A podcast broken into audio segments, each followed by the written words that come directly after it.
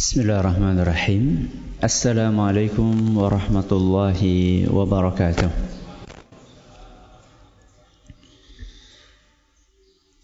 الحمد لله رب العالمين وبه نستعين على أمر الدنيا والدين وصلى الله على نبينا محمد وعلى آله وصحبه أجمعين أما بعد Kita panjatkan pujian dan syukur kehadirat Allah Tabaraka wa Ta'ala. Pada kesempatan malam yang berbahagia kali ini Kita kembali diberi kekuatan, kesehatan, hidayah serta taufik dari Allah Jalla wa Ala. Sehingga kita bisa kembali menghadiri pengajian rutin Untuk membahas adab dan akhlak di dalam Islam di Masjid Jenderal Sudirman Purwokerto ini kita berharap semoga Allah Subhanahu wa taala berkenan untuk melimpahkan kepada kita semuanya ilmu yang bermanfaat sehingga bisa kita amalkan sebagai bekal untuk menghadap kepada Allah Jalla wa Ala. Amin. Salam dan salam semoga senantiasa tercurahkan kepada junjungan kita Nabi besar Muhammad sallallahu alaihi wasallam kepada keluarganya, sahabatnya dan umatnya yang setia mengikuti tuntunannya hingga akhir nanti. Para hadirin dan hadirat sekalian yang kami hormati dan juga segenap pendengar radio Fika Insani 88.8 FM di Purbalingga, Purwokerto, Banjarnegara, Cilacap, Wonosobo, Kebumen dan sekitarnya. Dan juga para pemirsa Roja TV, Surau TV dan juga rekan-rekan yang ikut menyaksikan lewat Facebook di fanspage kami yang semoga semuanya senantiasa dirahmati oleh Allah Azza wa Jalla. Alhamdulillah pada pertemuan yang lalu kita telah menyelesaikan pembahasan tentang hadis yang ke-13 yang disebutkan di dalam Kitabul Jami' dari Bulughul Maram karya Imam Al-Hafidh Ibn Hajar Al-Asqalani rahimahullah. Sehingga kali ini kita akan memasuki hadis yang ke-14 yang dibawakan oleh Imam Ibn Hajar Al-Asqalani rahimahullah masih tentang etika berbusana. Masih tentang etika berbusana. Hanya saja pembahasan kita malam hari ini cukup sensitif. Pembahasan kita malam hari ini cukup sensitif. Kenapa sensitif? Kita akan dengarkan hadisnya terlebih dahulu sehingga saat itu kita bisa mengukur sejauh mana sensivitas hadis tersebut. An Ibnu Umar radhiyallahu anhu qala qala Rasulullah sallallahu alaihi wasallam. Dari Ibnu Umar radhiyallahu anhuma Beliau berkata Rasulullah sallallahu alaihi wasallam bersabda La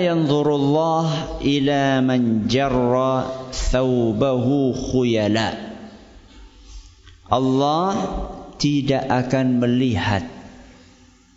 Allah tidak akan melihat orang yang menyeret kainnya karena kesombongan. Muttafaqun alaih. Hadis riwayat Bukhari dan Muslim. Apa isinya? Allah tidak akan melihat siapa? Orang yang menyeret kainnya karena sombong. Hadis riwayat Bukhari dan Muslim. Etika berbusana yang akan kita bahas saat ini adalah mengenai batas maksimal panjangnya pakaian. Apa? Batas maksimal panjangnya pakaian yang diperbolehkan di dalam agama kita. Tadi di awal saya katakan masalah ini masalah yang sensitif. Kenapa sensitif? Pertama, masih banyak orang yang tidak tahu. Masih banyak orang yang tidak tahu. Kedua, mempraktekkan adab ini kerap dan sering memicu pandangan miring dari masyarakat. Betul? Betul. Ini orang radikal. Ini kelompok garis keras. Yang lebih parah dari itu ini teroris. Ini anggota ISIS. Dan poin yang kedua ini stigma negatif. Apa? Stigma negatif. Terhadap orang yang mempraktekkan adab ini sebenarnya adalah buntut dari poin yang pertama. Apa poin yang pertama tadi? Masih banyak yang belum tahu. Tak kenal, maka tak sayang. Karena nggak kenal, karena nggak paham, jadi tidak sayang. Terus ini mau dibahas nggak nih? Dibahas nggak? Bahas. Rapa pagi? Rapopo. Jenengan rapopo. Tugasnya ustadz. Tugasnya ulama tugasnya kiai itu adalah menjelaskan hukum agama. Tugasnya ustadz, tugasnya kiai, tugasnya ulama adalah menjelaskan hukum agama.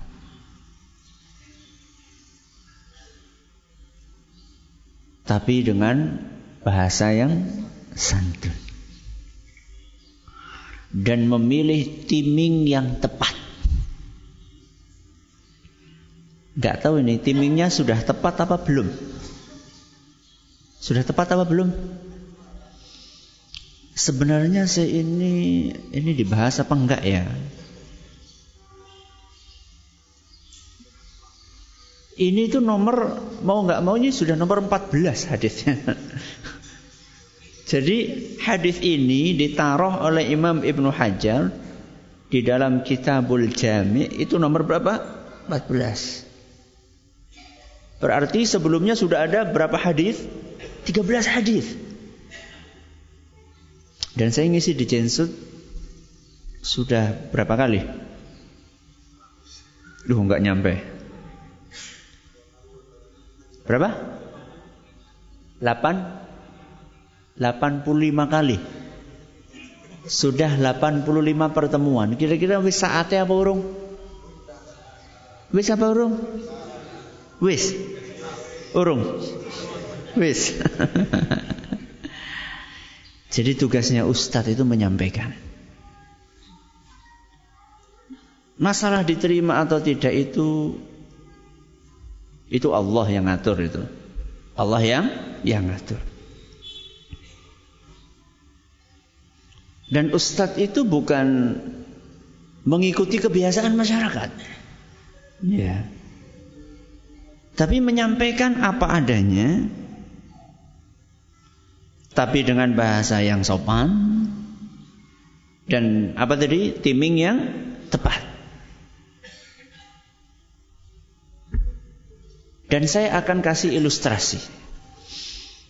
Bagaimana, bagaimana para sahabat dahulu dan bagaimana para ulama dahulu mereka betul-betul menyadari tentang tanggung jawab ini.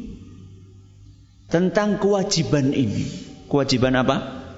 Menyampaikan kebenaran. Tahu Umar bin Khattab? Tahu?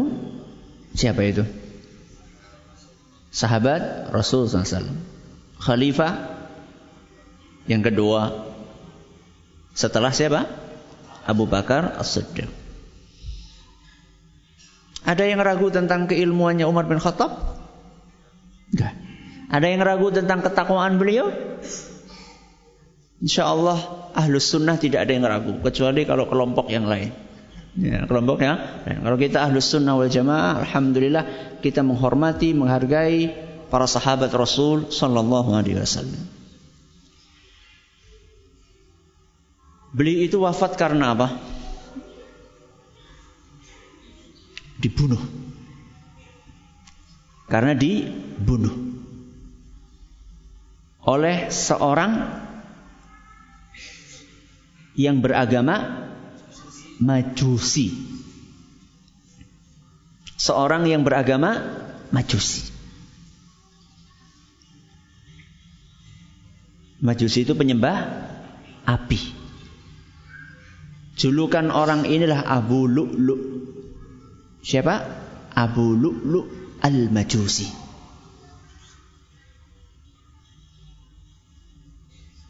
Anehnya, ini intermezzo, kuburannya Abu Lu'lu Al-Majusi ini dibangun megah. Kayak pahlawan. Di mana? Di mana? Di sebuah negeri yang katanya negeri Islam. Akan tahu panjenengan apa negeri tersebut.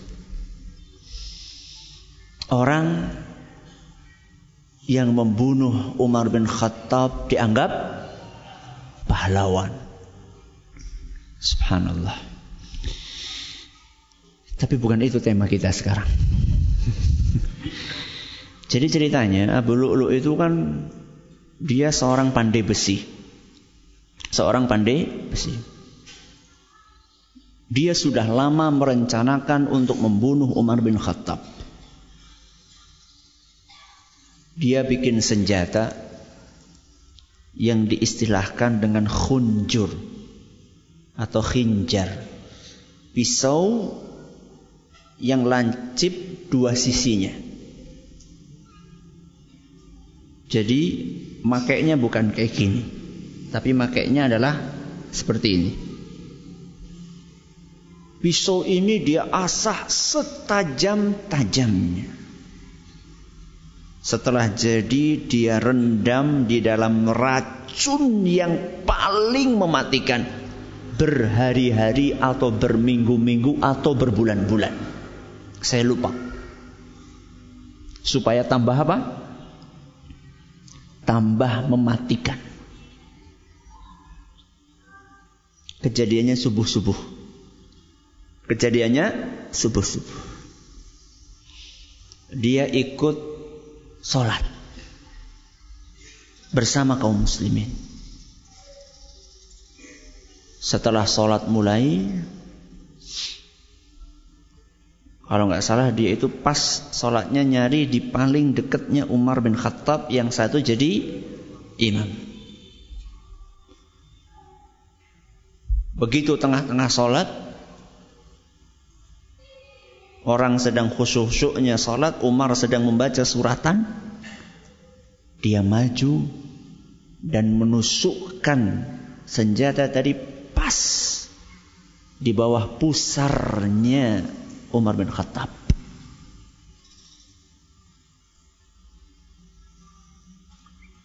Langsung beliau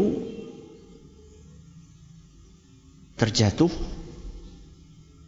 Setelah itu dia berusaha untuk membunuh setiap orang yang dekat dengan dia. Ada belasan sahabat yang kena saat itu. Dan rata-rata meninggal dunia. Karena dia membabi buta, akhirnya ada salah satu di antara sahabat yang memakai semacam jubah gitu, dia lemparkan untuk menutupi mukanya supaya dia sulit untuk bergerak. Akhirnya ketika dia sadar, ketika dia yakin bahwa nggak mungkin selamat, akhirnya dia bunuh diri.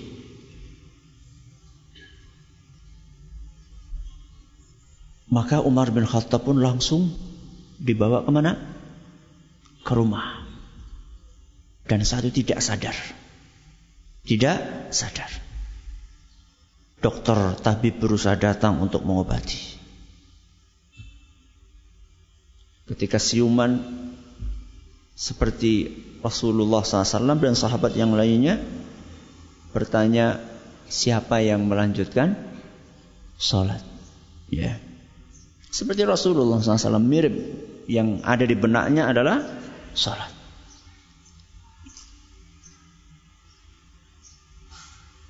Maka datanglah sahabat yang lain menjenguk dan membesuk Umar bin Khattab.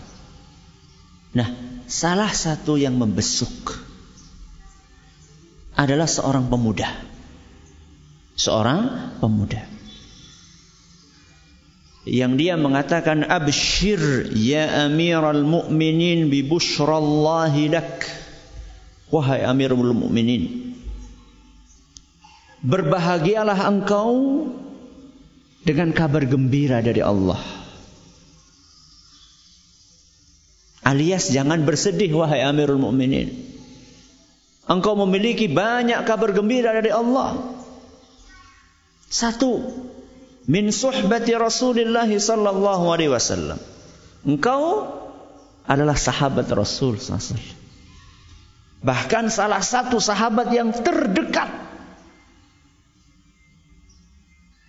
yang selalu menyertai Rasulullah sallallahu alaihi wasallam dalam banyak momen dan kondisi.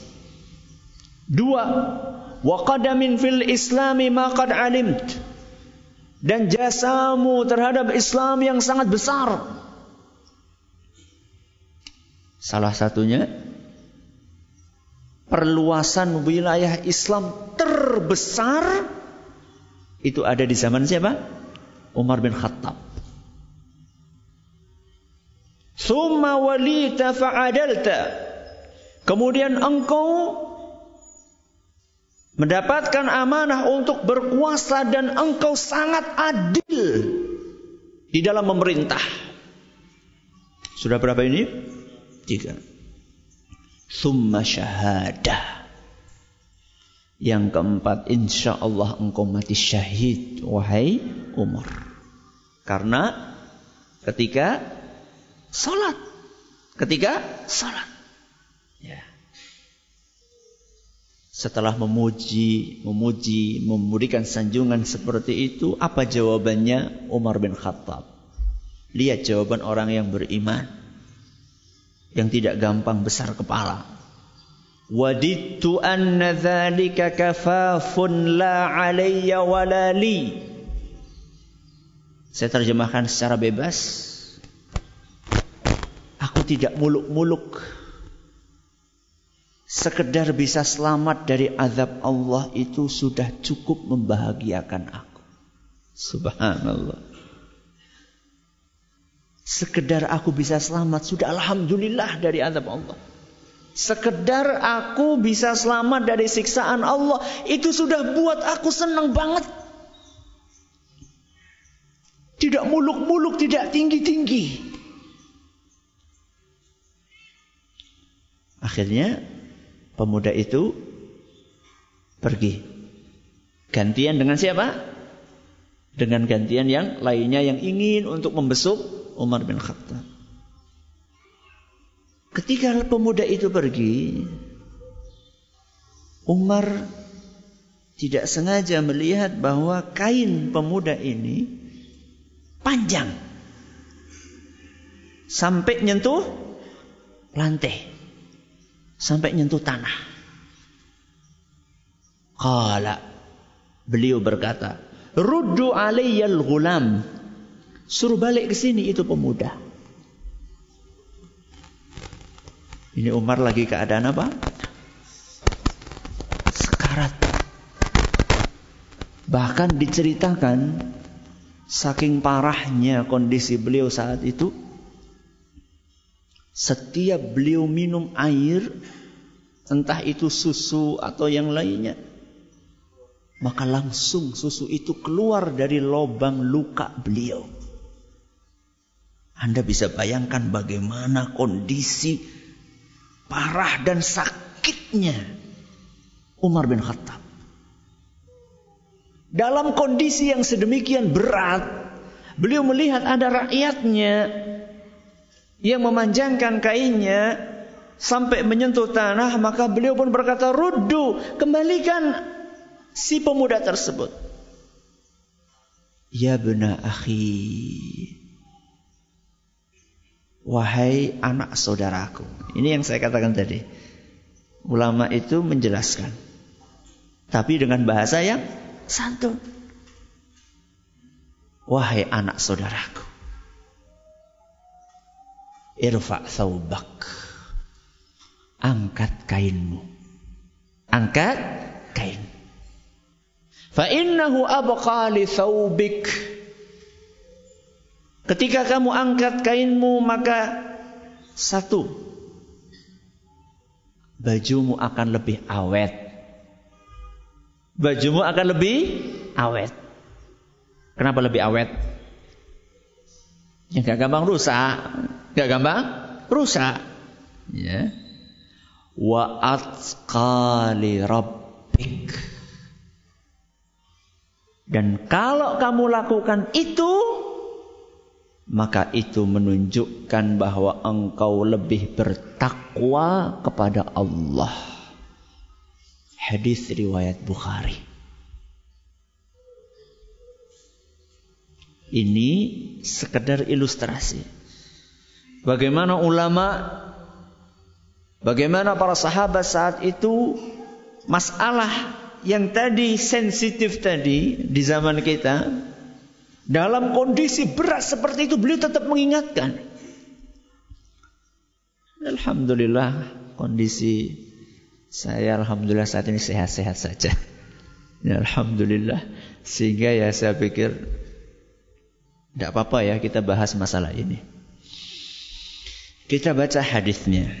La yanzurullah ila man jarra khuyala. Allah subhanahu wa ta'ala tidak akan melihat. Di dalam riwayat lain disebutkan yaumal qiyamah pada hari kiamat. Allah Subhanahu wa taala tidak akan melihat pada hari kiamat. Ungkapan Nabi Shallallahu Alaihi Wasallam ini bernada ancaman, beraroma hukuman, bahwa orang yang tidak mempraktekkan adab tersebut terancam dengan sebuah hukuman. Apa hukumannya?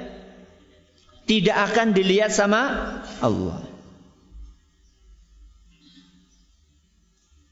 Ini ancaman ringan apa biasa-biasa aja? Eh kok ancaman ringan biasa-biasa? Ini ancaman ringan apa ancaman berat?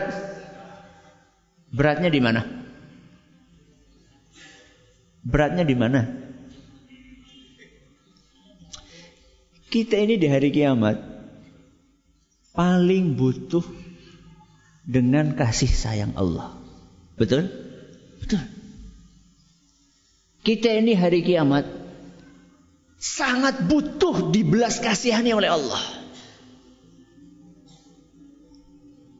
Kenapa Ustaz? Karena satu-satunya yang bisa menyelamatkan kita dari azab Allah siapa? Allah sendiri. Satu-satunya yang bisa meringankan siksaan Seandainya naudzubillah kita disiksa, siapa? Allah. Kalau Allah sudah tidak peduli kepada kita. Dari mana ketidakpedulian itu terlihat? Dari Allah Subhanahu wa taala ngeliat saja nggak mau. Ngeliat saja nggak mau. Terus kita mau mengharapkan belas kasihan dari siapa kalau bukan dari Allah Subhanahu wa taala? Ustaz, kenapa kok orang ini tidak dipedulikan oleh Allah? Kenapa ke orang ini tidak dilihat oleh Allah Subhanahu wa taala? Bahasa manusianya kepada manusia itu di dicuekin. Di apa? Dicuekin. Ya. Kenapa orang ini tidak dipedulikan oleh Allah Subhanahu wa taala? Karena kata sebagian ulama, orang ini tidak peduli dengan aturan Allah di dunia. Ada aturan poran. Apa? Poran. Poran bahasa Indonesia apa sih? EGP. apa EGP? Emang gue pikir. Ada aturan seperti ini. Ah, ekstrim. Hmm. Karena di dunianya nggak peduli dengan aturan Allah, maka ganjarannya di akhirat apa? Nggak dipedulikan sama Allah Subhanahu wa taala. Itu redaksi awal hadisnya. La yanzurullah. Allah tidak melihat. Selanjutnya ila man jarra saubahu khuyala. Siapa yang tidak dilihat oleh Allah? Orang yang menyeret kainnya karena sombong. Ketika jenengan dengar kata menyeret kain, itu jenengan kira-kira gambarannya kayak apa kainnya? Kayak orang wanita yang nikah pakai baju pengantin berapa meter panjangnya? Berapa? Sepuluh? Gawa temen. Yang sangat panjang sampai sampai ada petugas yang tugasnya ngangkat tangan. Apa itu yang dimaksud? Itu yang dimaksud? Bukan, berarti tidak apa-apa kayak gitu.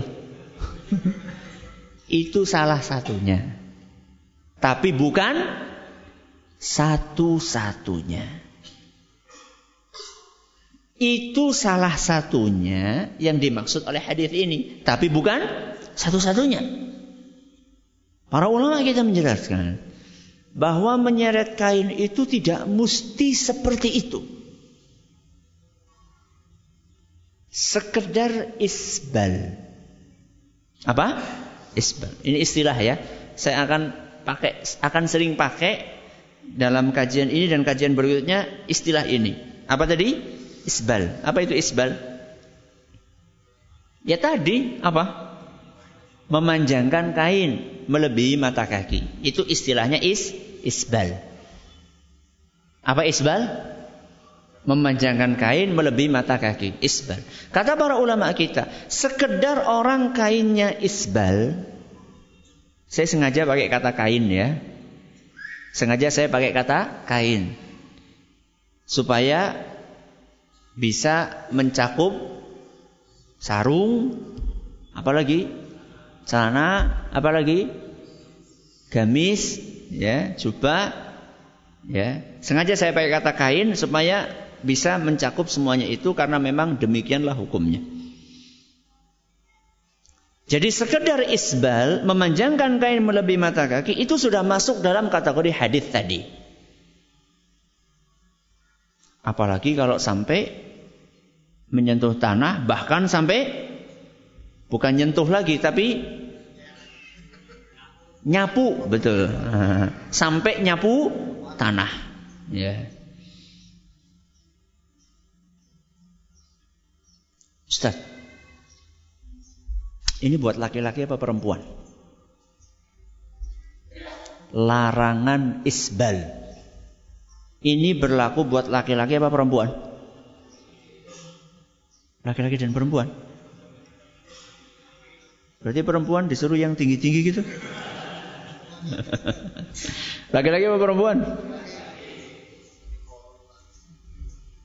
Mari kita dengarkan hadis ini yang tadi kita baca dalam redaksi yang lainnya.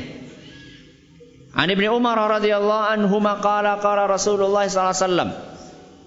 Dari Ibnu Umar radhiyallahu anhu beliau berkata Rasulullah SAW bersabda man jarra thawbahu khuyala'a lam yanzurillahu ilaihi yawmal qiyamah Barang siapa yang menyeret kainnya karena sombong maka Allah tidak akan melihatnya pada hari kiamat. Begitu Nabi SAW menyampaikan hadis ini, qalat Ummu Salamah. Ummu Salamah bertanya kepada Rasul SAW. Sintan Ummu Salamah?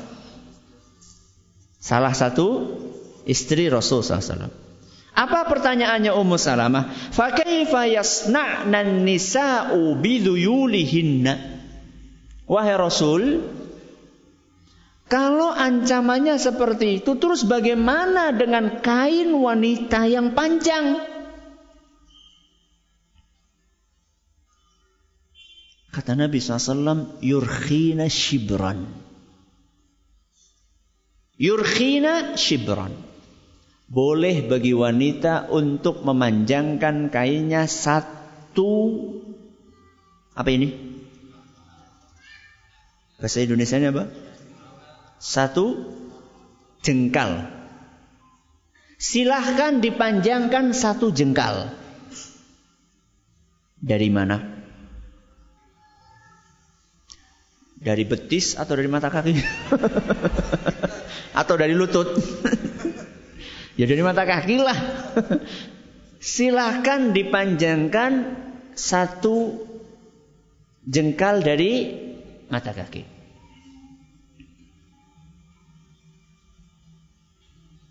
Faqalat. Maka Ummu Salamah berkata kepada Nabi SAW. Idhan tangkashifu akdamuhunna. Kok satu jengkal wahai Rasul? Nanti kalau kakinya tersingkap gimana? Subhanallah. Sudah dikasih dispensasi oleh Nabi SAW berapa? Satu jengkal. Masih takut. Nanti kalau tersingkap gimana? Kenapa kok tersingkap? Kenapa tersingkap? Karena pada saat itu banyak di antara kaum muslimat mereka naik kendaraan. Kendaraannya apa? Unta, kuda, keledai, bigal. Ketika naik Ntar kelihatan kakinya. Subhanallah. Saking malunya para wanita pada saat itu. Kakinya, kaki sikil. Kaki kelihatan itu malu. Di zaman kita ini gimana? Malu.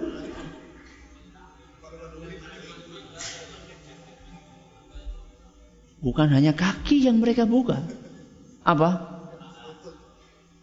Betis dan di atasnya. Malu nggak? Bangga. Bukan malu tapi bangga. Heran saya. Sudah bajunya roknya di atas apa? Lutut. Ya, kalau duduk di angkot, sikilnya rapet. Ya wis genah-genah nang dhuwur kue rapet maning. Ya. Ketika diliati sama orang marah. Ngapa sih dibuka tutup ya? Benora dia apa? Benora didelengi. Ya. Terus maka Ummu Salamah berkata kepada Rasulullah SAW, Wahai Rasul kalau cuma segitu nanti masih tersingkap bagaimana? Faqarat Faqala Rasulullah SAW, Fayurkhinahu dhira'an la yazidna alaih. Kata Nabi SAW, ya sudah, kalau memang masih tersingkap, tidak apa-apa dipanjangkan satu hasta. Apa? Satu hasta. Satu hasta itu dari ujung jadi sampai siku. Jangan lebih dari itu, kata Nabi SAW. Berarti kalau kita baca hadis ini, hadis riwayat Tirmidzi dan dinyatakan hasan sahih oleh beliau. Kalau kita perhatikan hadis ini, berarti larangan isbal itu berlaku buat siapa? Buat laki-laki. Kalau wanita boleh Ya, wanita bo boleh bahkan dianjurkan untuk menutupi auratnya kakinya tadi. Ustaz kok kotor ke priwe Ustaz? Ya hati-hati. Hati, hati-hati. Hati-hati. Mungkin dari situlah mungkin ya kalau kita perhatikan eh, banyak masyarakat di Indonesia itu mereka punya wanita baju khusus buat siapa? Buat sholat. Buat sholat. Apa? Rukuh. Ya, karena mungkin khawatir ada kotor di mana? Di bajunya. Tapi ini bukan tema kita saat ini. Sebenarnya ada pembahasannya panjang itu. Ya, bagaimana wanita menyucikan kainnya yang terkena kotoran tersebut. Kita akan bukan sekarang poin pembahasannya, tapi kita hanya ingin menyampaikan bahwa larangan isbal tadi berlaku buat siapa? Buat laki-laki. Adapun wanita maka diperbolehkan dalam rangka untuk menutup auratnya karena kakinya wanita adalah aurat. Kakinya laki-laki? Aurat atau bukan? Auratnya laki-laki dari mana toh? Dengkul. Sampai mana? Sampai pusar. Itu auratnya laki-laki. Berarti mata kaki, telapak kaki itu aurat atau bukan? Bukan. Makanya itu yang membedakan kenapa kok wanita malah disuruh untuk isbal sedangkan laki-laki dilarang untuk isbal karena laki-laki kakinya atau telapak kakinya atau mata kakinya bukan aurat sedangkan wanita adalah aurat dan nanti kita akan lanjutkan insyaallah setelah أذان بإذن الله عز وجل الحمد لله رب العالمين والصلاة والسلام على نبينا محمد وعلى آله وصحبه أجمعين أما بعد Jamaah sekalian yang kami hormati, kita akan sedikit mengulang ringkasan apa yang tadi disampaikan bahwa pembahasan tentang masalah ini yaitu masalah larangan isbal itu sebenarnya pembahasan yang cukup sensitif karena yang pertama apa tadi? Masih banyak orang yang belum tahu. Kemudian yang kedua, banyaknya stigma negatif ya, banyaknya stigma negatif terhadap orang yang mempraktekkan hal tersebut. Akan tetapi mau tidak mau tugas ulama, tugas ustaz adalah menyampaikan hukum agama namun dengan bahasa yang santun dan juga memilih timing yang tepat. Lalu kita bawakan hadis tadi la yanzurullah Allah tidak akan melihat dan inilah sebuah ancaman ya karena pada hari kiamat nanti kita sangat membutuhkan belas kasihan Allah. Kalau Allah saja tidak peduli, bagaimana kita akan mendapatkan belas kasihan darinya? Kemudian hadisnya bunyinya adalah menyeret kain. Bunyinya adalah menyeret kain. Yang dimaksud dengan menyeret kain apakah hanya yang panjangnya sampai bermeter-meter? Jawabannya tidak, itu salah satunya. Akan tetapi sekedar isbal, apa tadi isbal? Memanjangkan kain melebihi mata kaki itu sudah masuk kategori menyeret kain.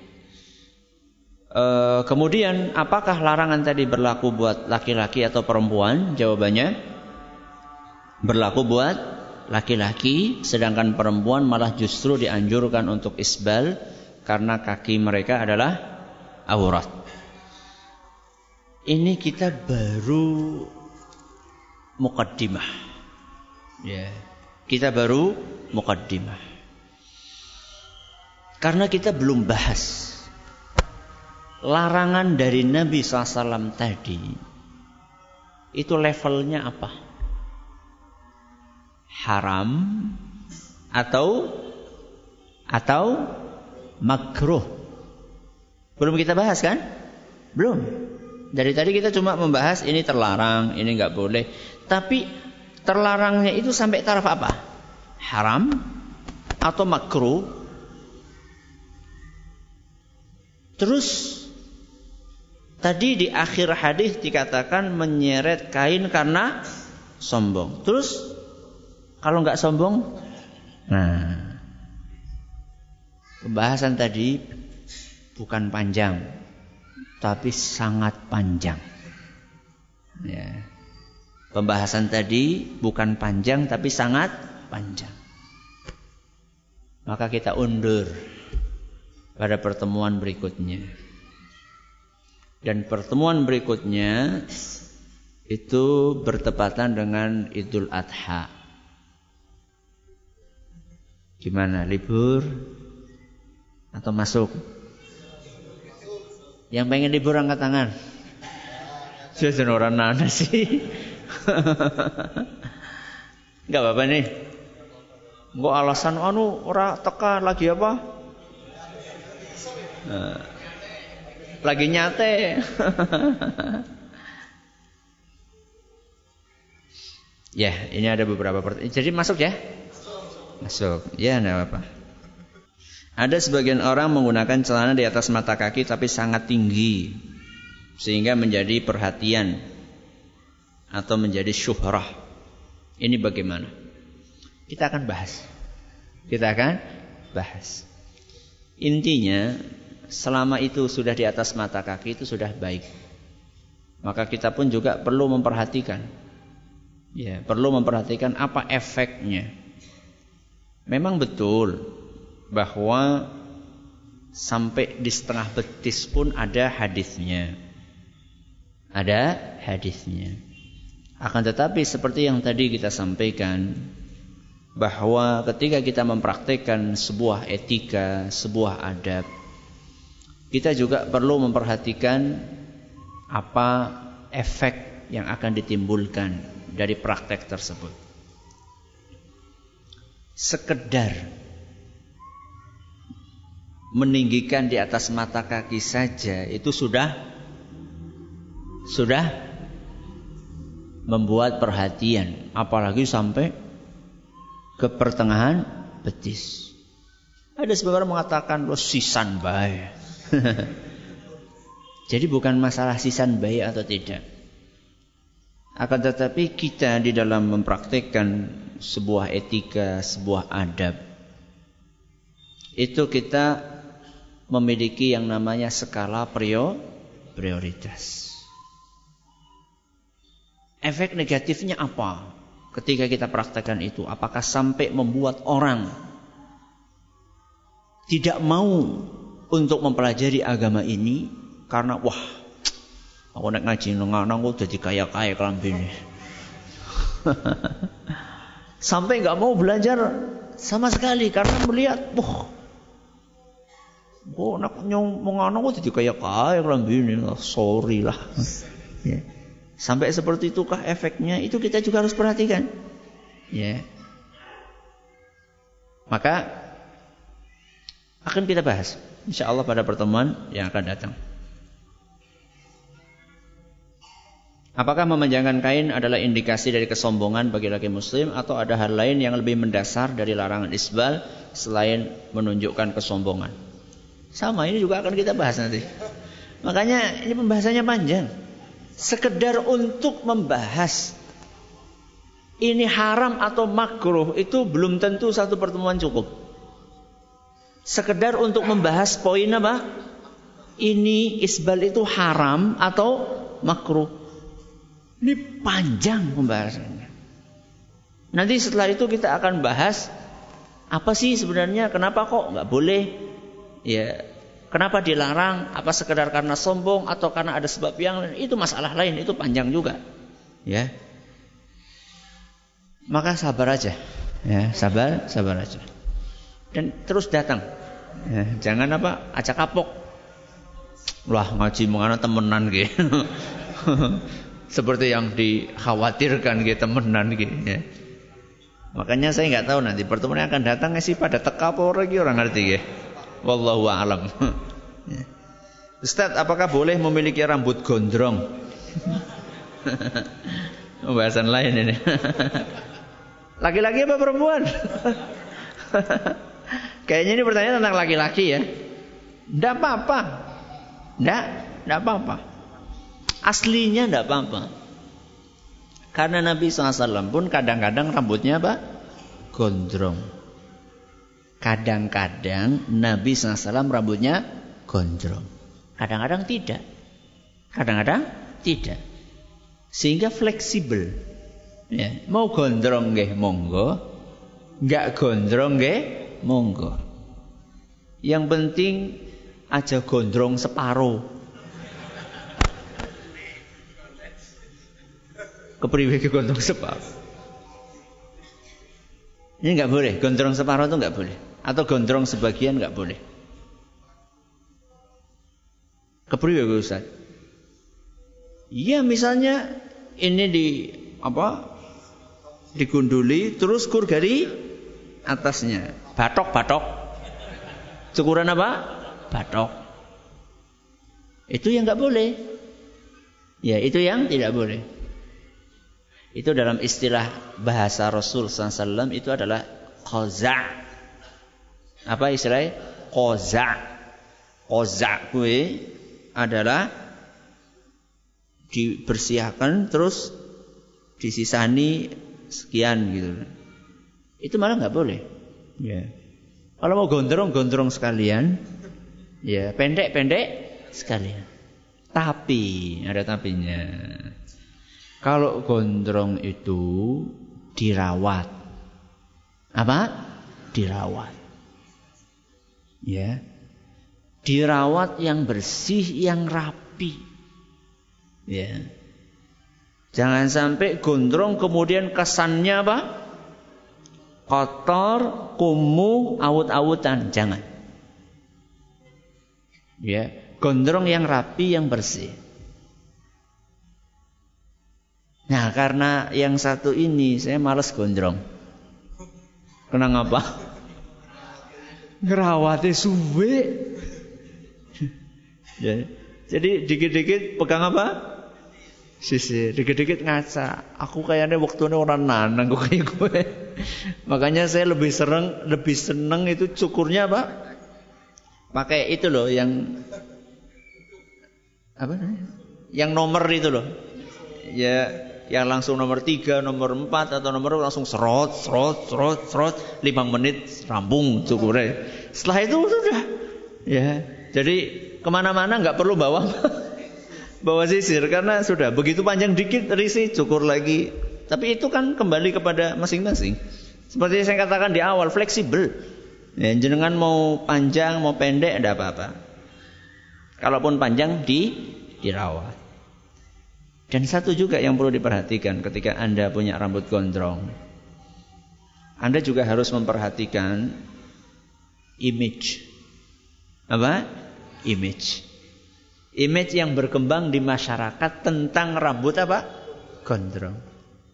Anda tidak bisa pungkiri bahwa di masyarakat kita gondrong itu identik dengan sesuatu yang kesannya negatif. Ya.